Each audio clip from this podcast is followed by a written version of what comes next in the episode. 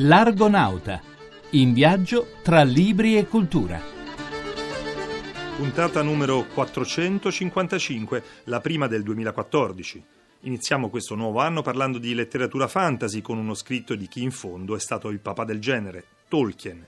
Affrontiamo poi il rapporto tra l'uomo moderno e l'occulto, parliamo di luoghi fantastici ma ormai quasi reali nell'immaginario collettivo e per finire del diavolo.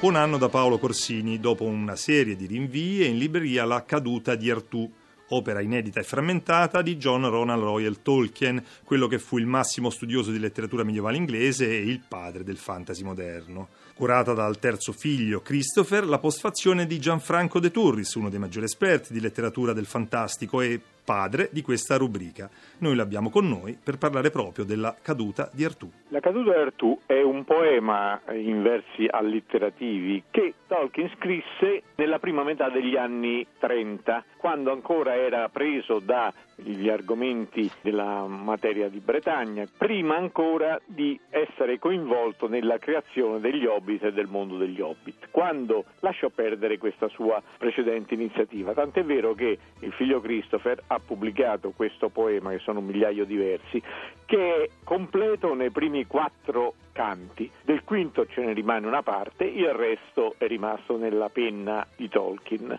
che riporta in inglese moderno, ma con la cadenza dell'antica lingua dell'Old English, questa storia rifacendosi non alle immagini che ci vengono dalla Chrétien de Troyes, dal romanticismo e pure da Wagner, ma da quelli che erano i veri personaggi immaginati nelle saghe originarie. Ginevra non è più la donna angelicata di cui Lancillotto si innamora, ma una vera e propria mangiatrice di uomini e Lancillotto è un traditore del suo re e ne esce fuori un quadro duro, anche fosco, di una civiltà che è quella che avevano abbandonato i romani e che era andata in mano ai Celti romanizzati, cioè Artù e i Cavalieri della Tavola Rotonda quindi un mito forse più vicino alla storia in cui quel mito è nato. La Bompiani, la casa editrice che eh, lo riporta in italiano, ci permette anche a chi non ha una padronanza dell'inglese tale da conoscere e percepire e gustare le sfumature della lingua inglese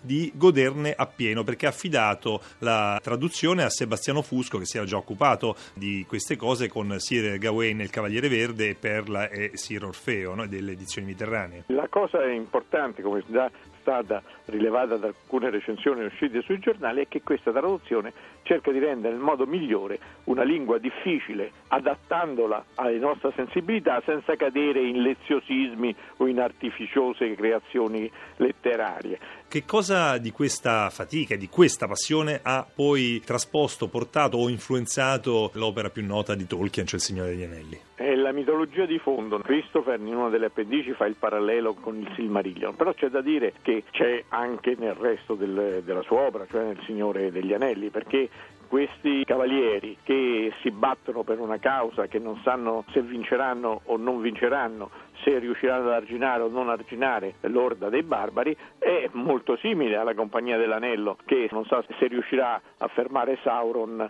e gli orchi. Il loro stato d'animo era quello di combattere perché dovevano combattere, non perché erano sicuri della vittoria.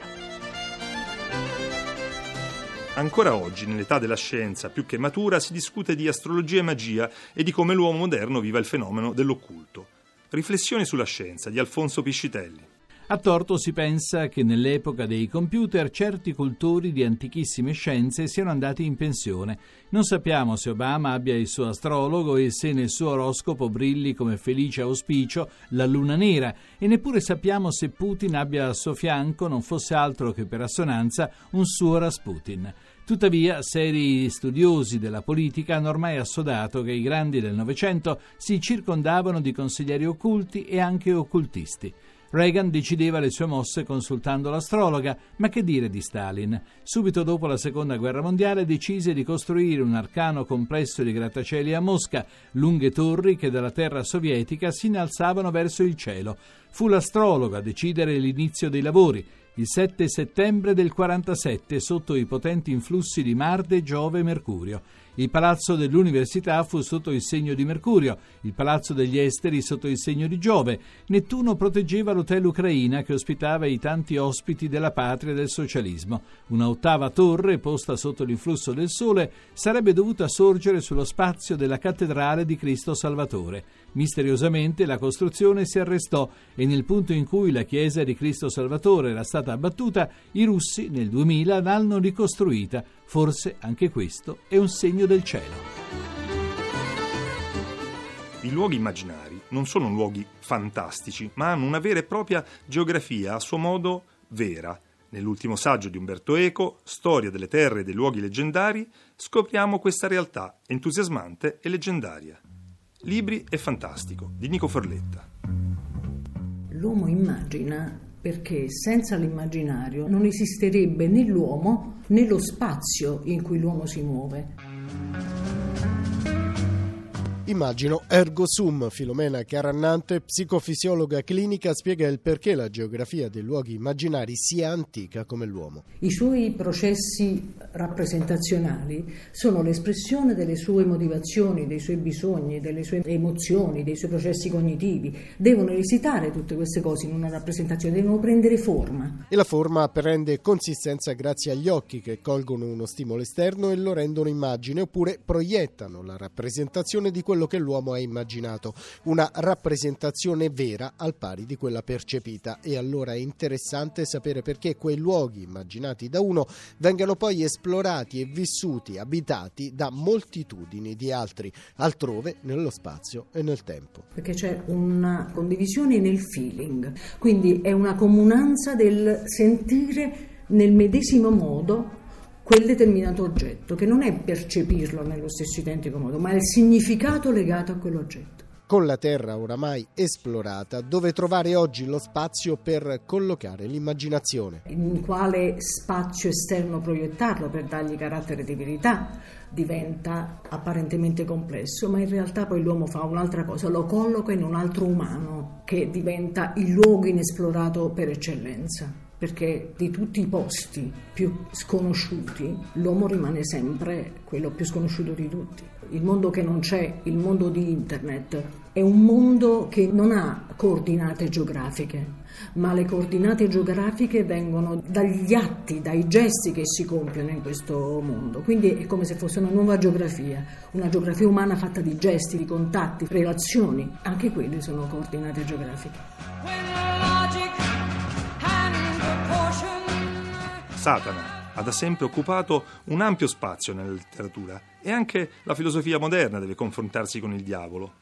Lo fa così il filosofo Tullio Gregori nel suo libro teologico Principe di questo mondo, Il diavolo in Occidente. Libri e religioni di Sergio Valsania. Tullio Gregori è, è, un grande storico, uno storico anche del Medioevo, un pensatore, un filosofo, un ricercatore che eh, questa volta si è voluto occupare del principe di questo mondo, ovvero del diavolo, nella rappresentazione che il diavolo ha avuto nel pensiero occidentale. Si tratta di un libro abbastanza tecnico che cerca di raccontare l'immagine che del diavolo ha avuto il pensiero occidentale, in particolare il pensiero dei monaci, di quanti si sono occupati di devozione nell'Occidente e nel Medioevo tutto l'Occidente è pervaso dalla devozione, da una religiosità che è una religiosità assolutamente condivisa, quindi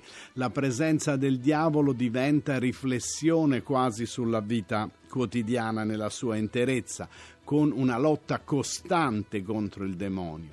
È un libro particolare perché mentre tratta delle grandi linee della riflessione demonologica, racconta anche dei particolari che sono molto interessanti. Per esempio, il diavolo è l'abitante del deserto e quindi l'eremita va nel deserto per combattere lì il diavolo, per scacciarlo dal suo territorio abituale. Però ci sono anche incontri con diavoli che vengono rappresentati quasi come dei collaboratori dell'uomo c'è un pellegrino che parte la moglie adultera dice ma chi baderà a me? E il pellegrino dice è al diavolo e il diavolo interviene davvero e sta attento a che la moglie non tradisca il marito mentre è in pellegrinaggio. Tullio Gregori racconta tutto questo in maniera brillante e abbastanza spiritosa.